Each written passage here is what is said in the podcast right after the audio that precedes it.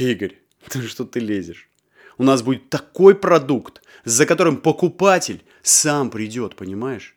И они решили ну, прямо организовать завод по производству вот этого бутылированного пива, потрясающего. Сейчас все сделаем, все все купят.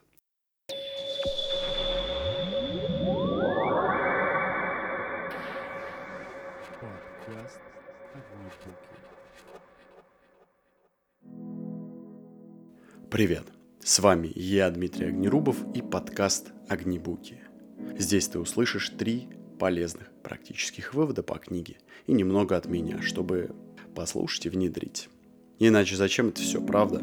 Сегодня 42 шаг и разбор книги «Монстр продаж». Как чертовски хорошо продавать и богатеть.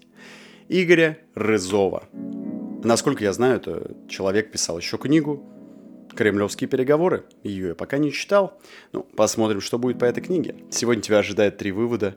Первый. Как поступить, если клиент еще даже трубку не снял и разговор не начинал, а ему уже ничего не надо, у него уже все есть, и все для него дорого. Второе. Ценность. Это не скорость 100 мегабит интернета в секунду вместо 50, а сериал – который я могу скачать за 3 минуты и наслаждаться, а не сидеть 50 минут, смотря в загрузку. Третий. Секретарь не блокатор, а друг для твоих крупных продаж. Начнем по традиции с вопроса, почему я начал читать эту книгу. Потому что мне нужно продавать браслет Ньюман. Кардиохирургический браслет для остановки кровотечения. А значит, мне придется взаимодействовать с врачами, с главными врачами, с рентген-хирургами, со специалистами по закупкам. И нужно каждый раз правильно акцентировать внимание на самых важных, ключевых особенностях браслета. Для кого-то это просто остановка кровотечения, как для врача, экономия его времени, а для главного врача это экономия бюджета больницы и повышение ее статуса – для специалиста закупки – это третий плюс. В общем, каждому нужно подходить э, с какой-то ценностью моего продукта. Ну а как можно подходить, если не знаешь все эти методики продаж? Вот я решил открыть эту книгу. Надо сказать, что здесь много чего полезного. Пролог. Каждый раз, когда ко мне обращаются с вопросами, закупщик отказывается принимать повышение цены, но мы хотим написать ему письмо, и припугнуть их разрывом контракта. Или «Я хочу от мужа добиться большего внимания. Пригрожу-ка уходом к маме». Я задаю вопрос, а вы действительно готовы к решительным действиям? Что вы будете делать, если ваш оппонент примет угрозу? Первый вывод. После очередного тренинга по продажам, когда мы в очередной раз шли по этим ступенькам и слушали рассказ тренера, а затем пытались в очередной раз продать ручку и хохотали над тем же самым анекдотом, мы собрались с сотрудниками для обсуждения, и я задал вопрос. «Слушай, как? Что было полезным?» Они в голос говорят, «Ну да, интересно». Но я вижу по глазам что-то не так. И когда слышу слово «интересно» после тренинга, то оно меня э, настораживает. Это ж не кино, тренинг должен быть полезным. Я говорю, ребят, интересно, это не то слово о тренинге. Что вас смутило? Что не так? И они говорят, понимаешь, ощущение, что вот все красиво выглядит, но на самом деле, вот человек говорит про установление контакта, какие-то фразы о работе с возражениями, но ты понимаешь, мы еще даже трубку не снимаем и разговор не начинаем. А человеку уже ничего не надо – у него уже все есть, и все для него это дорого. И какой контакт мы с ним будем устанавливать? О чем вообще мы говорим? И это самый главный вопрос. Как подобрать ценность?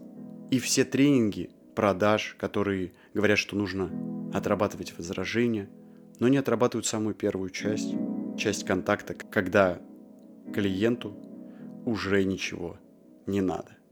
И уж точно ему не надо чтобы с ним разговаривали по скриптам. И в качестве примера автор дает потрясающий поучительный пример. Он рассказывает, как э, он с друзьями обсуждал крафтовое пиво, которое пользовалось популярностью из-за своих шикарных вкусовых качеств.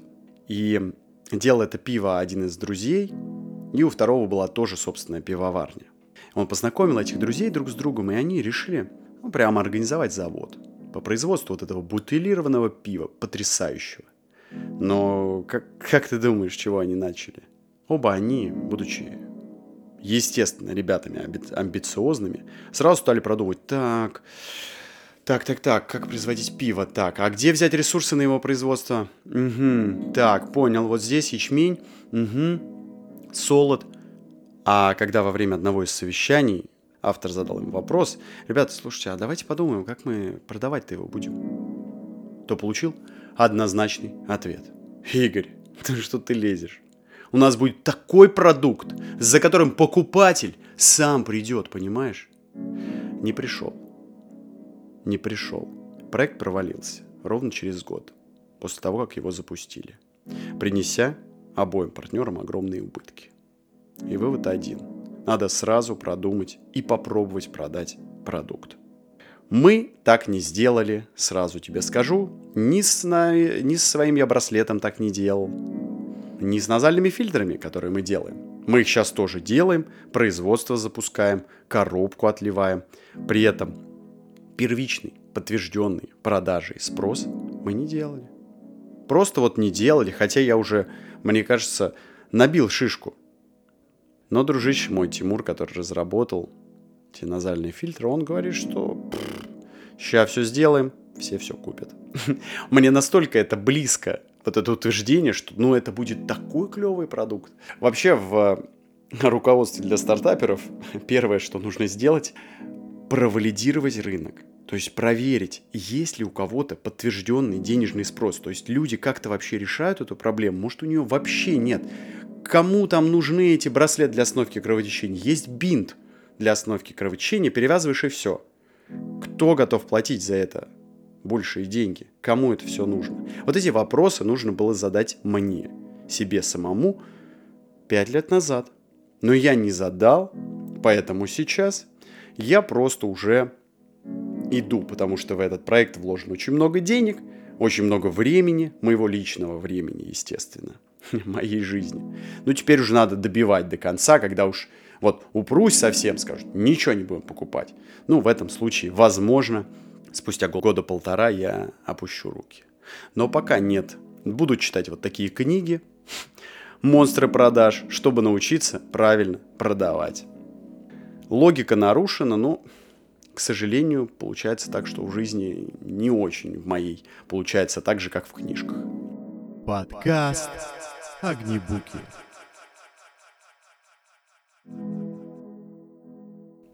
Второй вывод.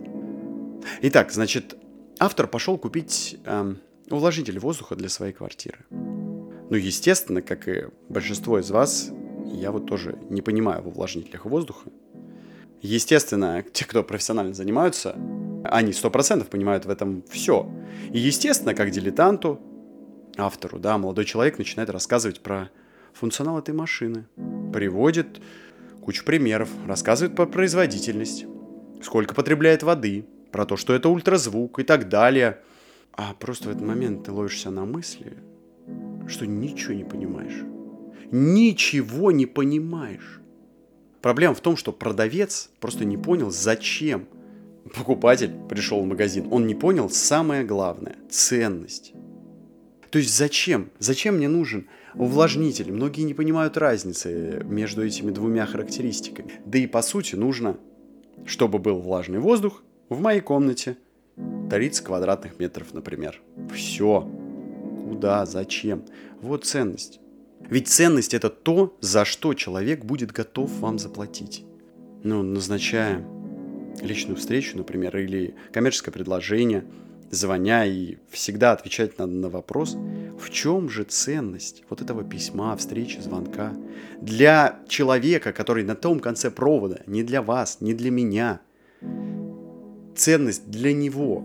Зачем ему отвечать? Затем, зачем девушке идти на свидание с тобой – нужно показать ей и понять, в чем ценность этого встречания с собой. Такой потрясающий пример. Вот э, девушка, например, продавец финансовых услуг, обратилась к автору за консультацией. Основной вопрос был, как назначить встречу с потенциальным клиентом. У меня проблема. Мало людей соглашаются на встречу со мной. Как поступить? И автор задал встречный вопрос. А вы со всеми мужчинами ходите на встречу? Конечно, нет. А почему? Потому что... И тут она запнулась и дала правильный ответ. Она не показала им ценность встречи. Вот именно. Почему я должен тебе платить? И надо поставить себя на место клиента, и тогда все становится понятно. Например, у меня для вас есть интересное предложение, как говорят часто продавцы, по любому скрипту. И что? Что я теперь должен бежать, бросить и бежать? Нет. У меня есть мое время, энергия и деньги. И они стоят дорого. Я их ценю и примерно так же, как и ты. И поэтому не приду.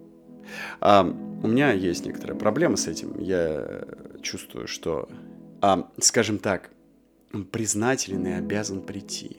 Что-то в этом роде. В общем, есть у меня такие ограничивающие убеждения. Мне неудобно иногда отказать. Хотя со временем это и уходит, но мне кажется, еще пока есть. А еще один супер пример ценности все-таки продукта.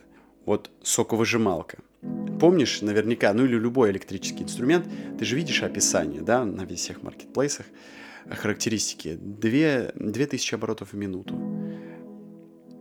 3000 оборотов в минуту, например. Э, заряжается столько-то, класс потребления такой-то и так далее. Но в соковыжималке, например, какая ценность ее? В стаканах выпитого сока, а не в количестве оборотов или какой-то другой функциональной особенности. Вот этого ценностного подхода и не хватает. И мне кажется, не хватает в моем браслете. Ты знаешь? Он, конечно, пережимает артерию лучше, чем другие конкуренты. Он пережимает артерию, он сохраняет твое время как врача. Он увеличивает престиж твой как врача, потому что ты пользуешься самыми передовыми браслетами в стране, отечественными. Это как помнишь, был э, фильм «Трасса 60», когда отец подарил сыну красную машину. И сын такой, «Э, пап, я вообще-то люблю синий. То есть, ну, с одной стороны, казалось бы, да, молодой человек э, типа, привередничает и не радуется такому потрясающему, классному, ну, реально зачетному подарку. Но получается так, что режиссер выстроил так схему, что мы понимаем, что на самом деле отец сделал подарок для себя. И после этого нужно вот позвонить и спросить, а какой тебе нужен? Вот Дорогой мой врач, дорогой мой клиент, а что тебе нужно, что ты ищешь? Нужно всегда спрашивать, что нужно конкретному человеку, а не делать выводы за него. Огнебуки. Третий вывод – секретари. А есть люди, которых называют блокаторами многие продавцы – то есть, ну, секретари, ассистенты и прочие другие помощники, которых часто именуют мелкими сошками. И некоторые тренеры даже рассказывают про то, как обходить их очень искусно, называя их нулями, и нужно их обходить всяческим образом. А вот автор говорит, что нужно не обходить секретаря, а взять его в союзники. Потому что это, во-первых, проще, а во-вторых, эффективнее, чем с ним бороться. Просто дать возможность человеку почувствовать свою значимость и важность. Например, проконсультироваться, задать вопрос там. Вы знаете, наши директора знакомы, поэтому соедините с ним, пожалуйста. Это же вранье. А вот попросить, например, знаете, я, я, конечно, понимаю, что ваша работа не соединять. И это, конечно же, вызывает уважение. Но скажите, пожалуйста, а порекомендуйте мне, как поступить, чтобы позвонить генеральному директору. Или даже вот так, например. А что мне нужно сделать? Кому нужно обратиться, чтобы мое предложение рассмотрели? Не могли бы вы меня проконсультировать? И вот такой вариант, как пишет автор, гораздо более эффективен, чем врать. И, кстати, автор советует. Нужно прийти к человеку, к секретарю, сделать ему комплимент, подарить маленький подарок – и это довольно эффективный метод. И это вовсе не взятка, потому что вы располагаете к себе секретаря, блокатора так называемого. И после этого можно узнать много нового, какой-то кулуарной информации, которая может быть полезна как раз-таки и даже бесценна. А для того, чтобы получить эту информацию, достаточно просто проявить внимание человеку. И у меня был случай, вот буквально неделю назад, когда секретарь, правда, я секретарю напрямую не позвонил, я просто пришел в 67-ю больницу, чтобы подписать пилотное исследование браслета да, своего в 67-й больнице. И там помощник главного врача позвонила секретарю главного врача, ну и меня отшили. А я просто пришел, как говорят, на шару. Надо было позвонить секретарю самостоятельно и сказать, что вот вы не могли бы посоветовать? У меня отечественная разработка, мы стараемся улучшить этот мир. Как мне лучше сделать так? Посоветуйте, порекомендуйте, как связаться с главным врачом. А я так не сделал. В общем, ничего не прокатило. Ну, теперь я знаю, да, теперь уже монстры продаж прочитал. Теперь, надеюсь, результаты будут лучше. Основная часть подошла к концу, еще больше пользы ты услышишь телеграм-канале. Эпилог. Однажды мне один матерый прораб преподнес урок, сказав, «Мальчик, ты думаешь, что если оделся как строитель и пытаешься материться, как мы, ты сойдешь за своего?